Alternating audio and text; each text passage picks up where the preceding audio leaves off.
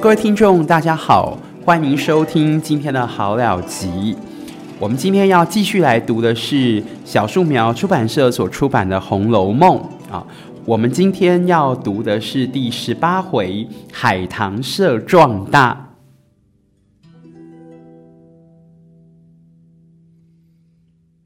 那这一回的重点啊，提到有几个女孩子又陆陆续续住进大观园，其中有一个叫香菱，香菱是薛蟠的小老婆。那因为薛蟠出去做生意，所以他就跟薛宝钗一起住在大观园里头的蘅芜苑。香菱她非常喜欢作诗啊，她就跟林黛玉学习，拜林黛玉为师啊。那探春啊，看她这么喜欢作诗，就邀请她加入了海棠诗社。啊，那没有几天呢，呃，竟然又有一群的亲戚也来到了荣国府，有邢夫人的侄女邢秀烟，还有李纨的婶婶带着女儿李文、李琦，还有薛蟠的堂弟薛科和堂妹薛宝琴，他们都来了。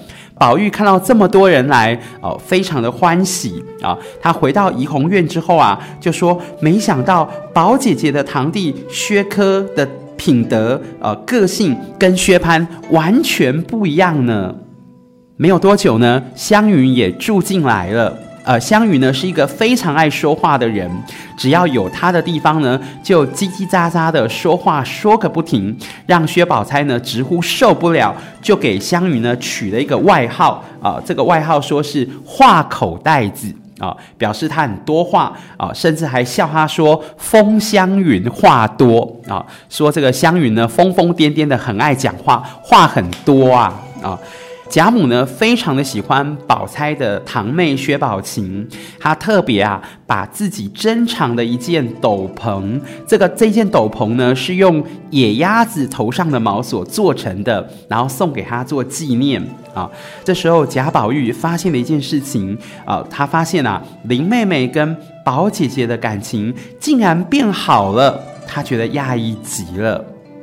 好。那以上呢是第十八回的重点，接下来我们要来讨论一下第十八回的重点啊。那第一个呢，我们要来讲的是香菱啊。那关于香菱的出身，其实啊，在《红楼梦》的原著里头，第一回啊就出现了香菱。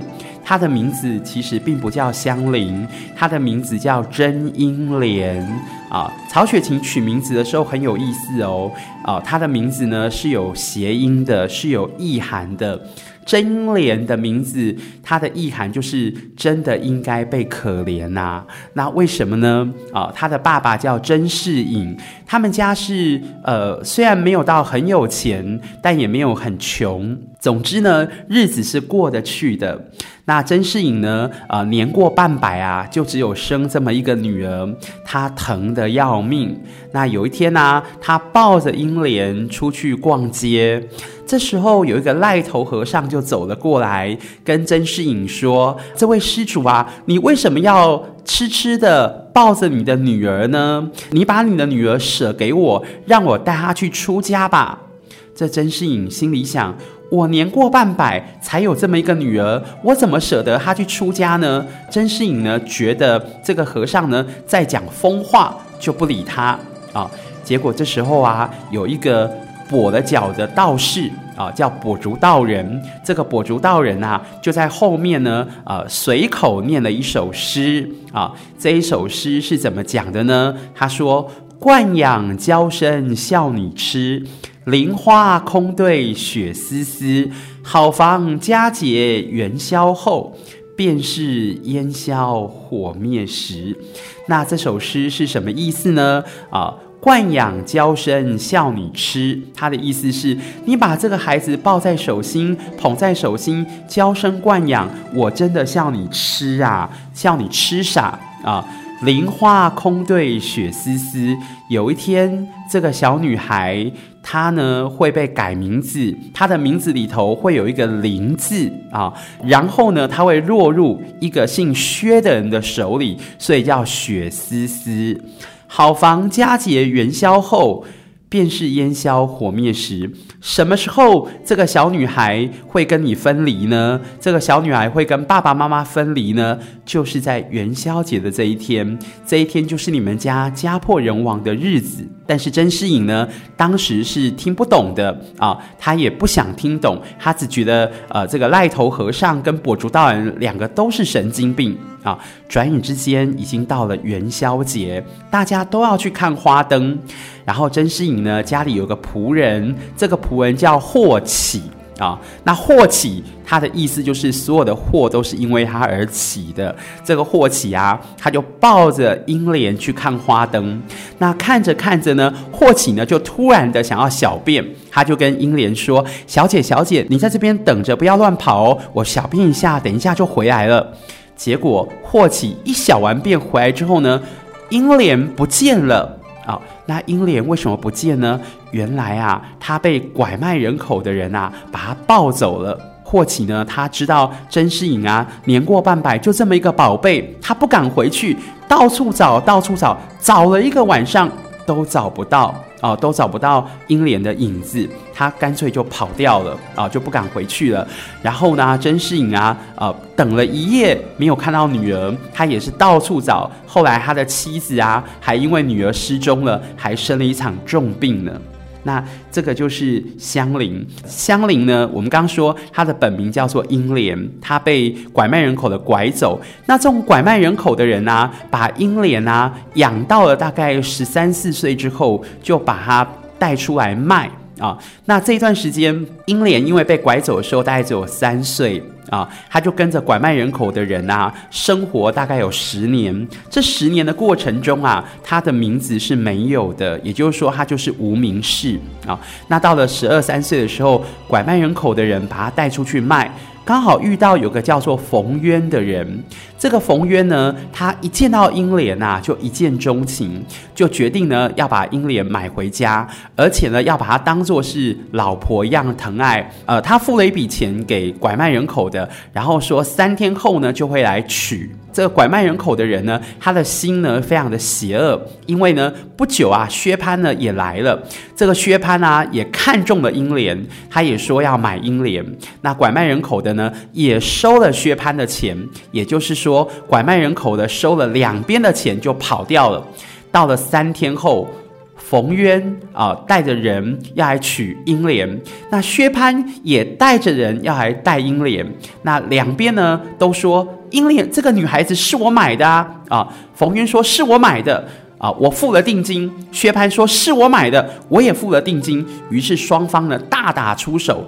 这个薛蟠呢，他就带了几个小喽啰呢，竟然就把冯渊给打死了。啊，他硬是呢把这个英莲这个小女孩娶了回家。那带回去之后啊，他的妹妹薛宝钗啊就替他取了一个新的名字，这个名字就叫香菱啊。所以香菱的出生是这么来的啊。那所以我们从这边可以知道，其实啊，香菱本来也是一位千金小姐啊，就是因为一场看花灯呃的活动啊。她被拐卖人口的拐走，她的人生，她的命运呢，就从此改写了啊！真的是一个非常可怜啊，值得同情的女孩啊。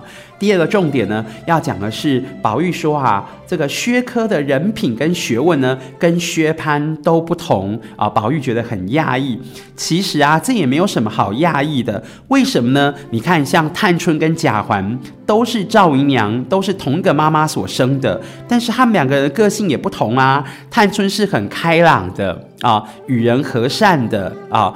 呃，很会关心别人的，而这个他的弟弟贾环呢，是贪吃又贪玩的。你看，同一个妈妈生的都不一样了，更何况薛科啊、跟薛蟠是不同妈妈生的，那当然是不一样喽啊。第三个呢，就讲到湘云的出身哦。你看湘云呢，她又来了。我们前面已经讲到了几次湘云，我们可以发现呢，湘云是一个非常乐观的女孩。其实呢，她的出生背景是非常不好的。她从小呢，爸爸妈妈就陆续的过世，她是依着叔叔跟婶婶过生活。可是她的婶婶对她并不好，每天呢都留给她很多的工作啊，她要工作到很夜很晚才能够。够上床睡觉。可是他的个性还是很乐观。那我们从这边可以看到，林黛玉啊，也跟湘云一样，从小爸爸妈妈就过世了。啊，而且林黛玉也没有兄弟姐妹，可是林黛玉的个性呢，却常常自怨自艾的哦，又是嫉妒又是爱哭，所以大家啊，呃，把湘云的出生背景跟林黛玉的出生背景来比较，大家都不喜欢林黛玉，比较喜欢湘云，可见呢，个性是会决定人际关系的哦。那最后一个就是我们刚提到，宝玉呢，发现宝姐姐跟林妹妹的感情竟然变好了。他觉得很压抑，在过去呢，林妹妹是很讨厌宝姐姐的，她觉得宝姐姐是她的情敌哦，所以讲话酸溜溜的。那为什么两个人会变好的呢？啊、那这边呢，我就要跟大家提示一个重点哦。其实啊，我们在阅读《红楼梦》的时候，一定要有一个时间的观念。什么叫时间的观念呢？啊、这个时间的观念就是书里头的人物呢，他们也是会长大的。那人会长大，个性当然会改啊。林黛玉她会长大，她的个性也会改。她以前是酸溜溜的性格啊，喜欢讲话刺伤别人。可是呢，因为发生了某些事情，她的个性也会改变。那林黛玉个性的改变是在什么时候呢？她的关键啊，就在刘姥姥到荣国府来逛大观园的时候，他们在逛大观园的时候发生了一件事情，就是他们玩行酒令的游戏。啊、就林黛玉呢，在玩行酒令的时候呢，竟然讲出了《牡丹亭》跟《西厢记》里头的句子。那大家还记得吗？我们在前面几回呢，有提到《牡丹亭》。这个《牡丹亭》呢，是讲杜丽娘跟柳梦梅的爱情故事。那《西厢记》呢，呃，它是在讲的是张生跟崔莺莺的爱情故事。中间还有一个丫鬟红娘啊、帮他们传递情书，让他们有情人终成眷属。这两个剧本呢，都跟爱情有关。在古代啊，大户人家是不会让自己的女儿读这样的书的啊、所以，呃，这个。林黛玉呢，竟然在玩行酒令的游戏的时候，讲出了《牡丹亭》跟《西厢记》的句子。那这个表示她是有读过的。如果按照林黛玉的个性，今天如果是薛宝钗讲出了《牡丹亭》跟《西厢记》的句子啊，林黛玉的个性一定当场让宝姐姐难看。但是宝姐姐呢，她没有当场让林妹妹难看，而是在刘姥姥回去了之后，过了几天。宝姐姐就来到了潇湘馆，她一走进潇湘馆就说：“林妹妹跪下，我要审你啊，我要问你。”那林妹妹就说：“你们赶快来看呐，宝姐姐疯了，我又没有做错什么事情，她说要审我。”诶，这时候宝姐姐就说：“嗯，你没有做错事吗？那一天刘姥姥逛大观园的时候行酒令，你说了什么呢？”这个林黛玉呢想了一想。哦，他突然想起了，他说了《牡丹亭》跟《西厢记》的句子，他头就低下来，脸就红了，因为他也知道大户人家的女孩子不能够读的。那宝姐姐看到林黛玉，呃，她觉得很不好意思。这个宝姐姐呢，就跟林妹妹说：“你当我是谁呀？”诶，这句话很重要哦。你当我是谁呀？表示我们是同一国的，我们曾经是同一国的。其实啊，我在七八岁的时候啊，也非常的淘气，不喜欢看正经书，也喜欢看这种爱情的小说。后来呢，呃，爸爸、叔叔他们也很爱看，可是爸爸、叔叔呢都背着我们看，然后呢却不准我们看，我们也背着爸爸、叔叔看。那最后呢，还是被爸爸、叔叔抓到了。那抓到之后啊。打的打，骂的骂，烧的烧，又打我们，又骂我们，最后把这些书都烧掉了。那烧了几次之后呢，我索性就把这些书撂开，就从此不读了。啊，那接着呢，宝姐姐就跟林妹妹说啊，我们女孩子啊，识字啊，其实最重要的呢，识字是其次啊，还是以呃做女工啊，刺绣织布，这才是要紧的。林黛玉听了宝姐姐说的话，非常的感动，她觉得自己长得那么大，从来没有人这样耐心的教她，而且最主要是。宝姐姐留给她的面子啊啊，所以从那一天开始呢，林黛玉啊，就整个对宝姐姐的态度就改变了。可以说对宝姐姐呢是真心的相待啊，真心的对待。所以呢，呃，宝玉呢看到他们关系变好了呢，才会觉得很讶异啊。这时候宝玉呢就讲出了一句话说：“几时孟光接了梁鸿案啊？”那这句话也很有意思哦。什么叫做几时孟光接了梁鸿案呢？好，这边我要跟大家分享一个成语，叫做。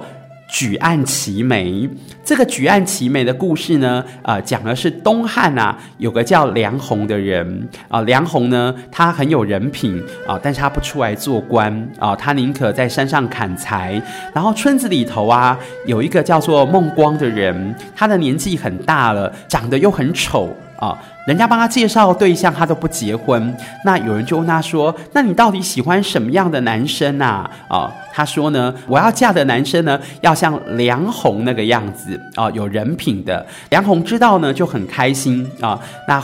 透过人家的介绍呢，他就跟孟光呢结了婚。那每天呢、梁鸿到山上去砍柴，孟光在家里就会准备晚餐，准备饭菜。等到梁鸿呃从山上砍柴回到了家，孟光啊会把饭菜放在餐盘里头，再把餐盘端起来，端到跟自己眉毛等齐的地方，然后请丈夫享用。这叫举案齐眉。所以这个典故指的就是夫。妻之间相敬如宾。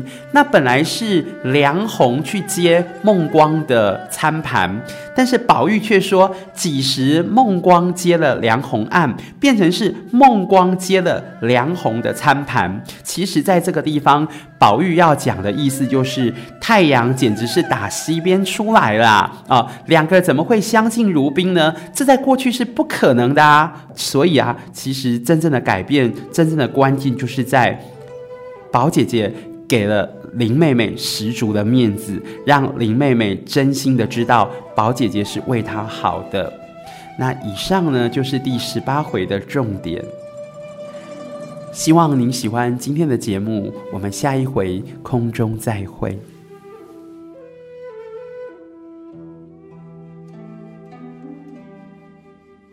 想听更多优质的好声音，记得下载声优 APP 哦。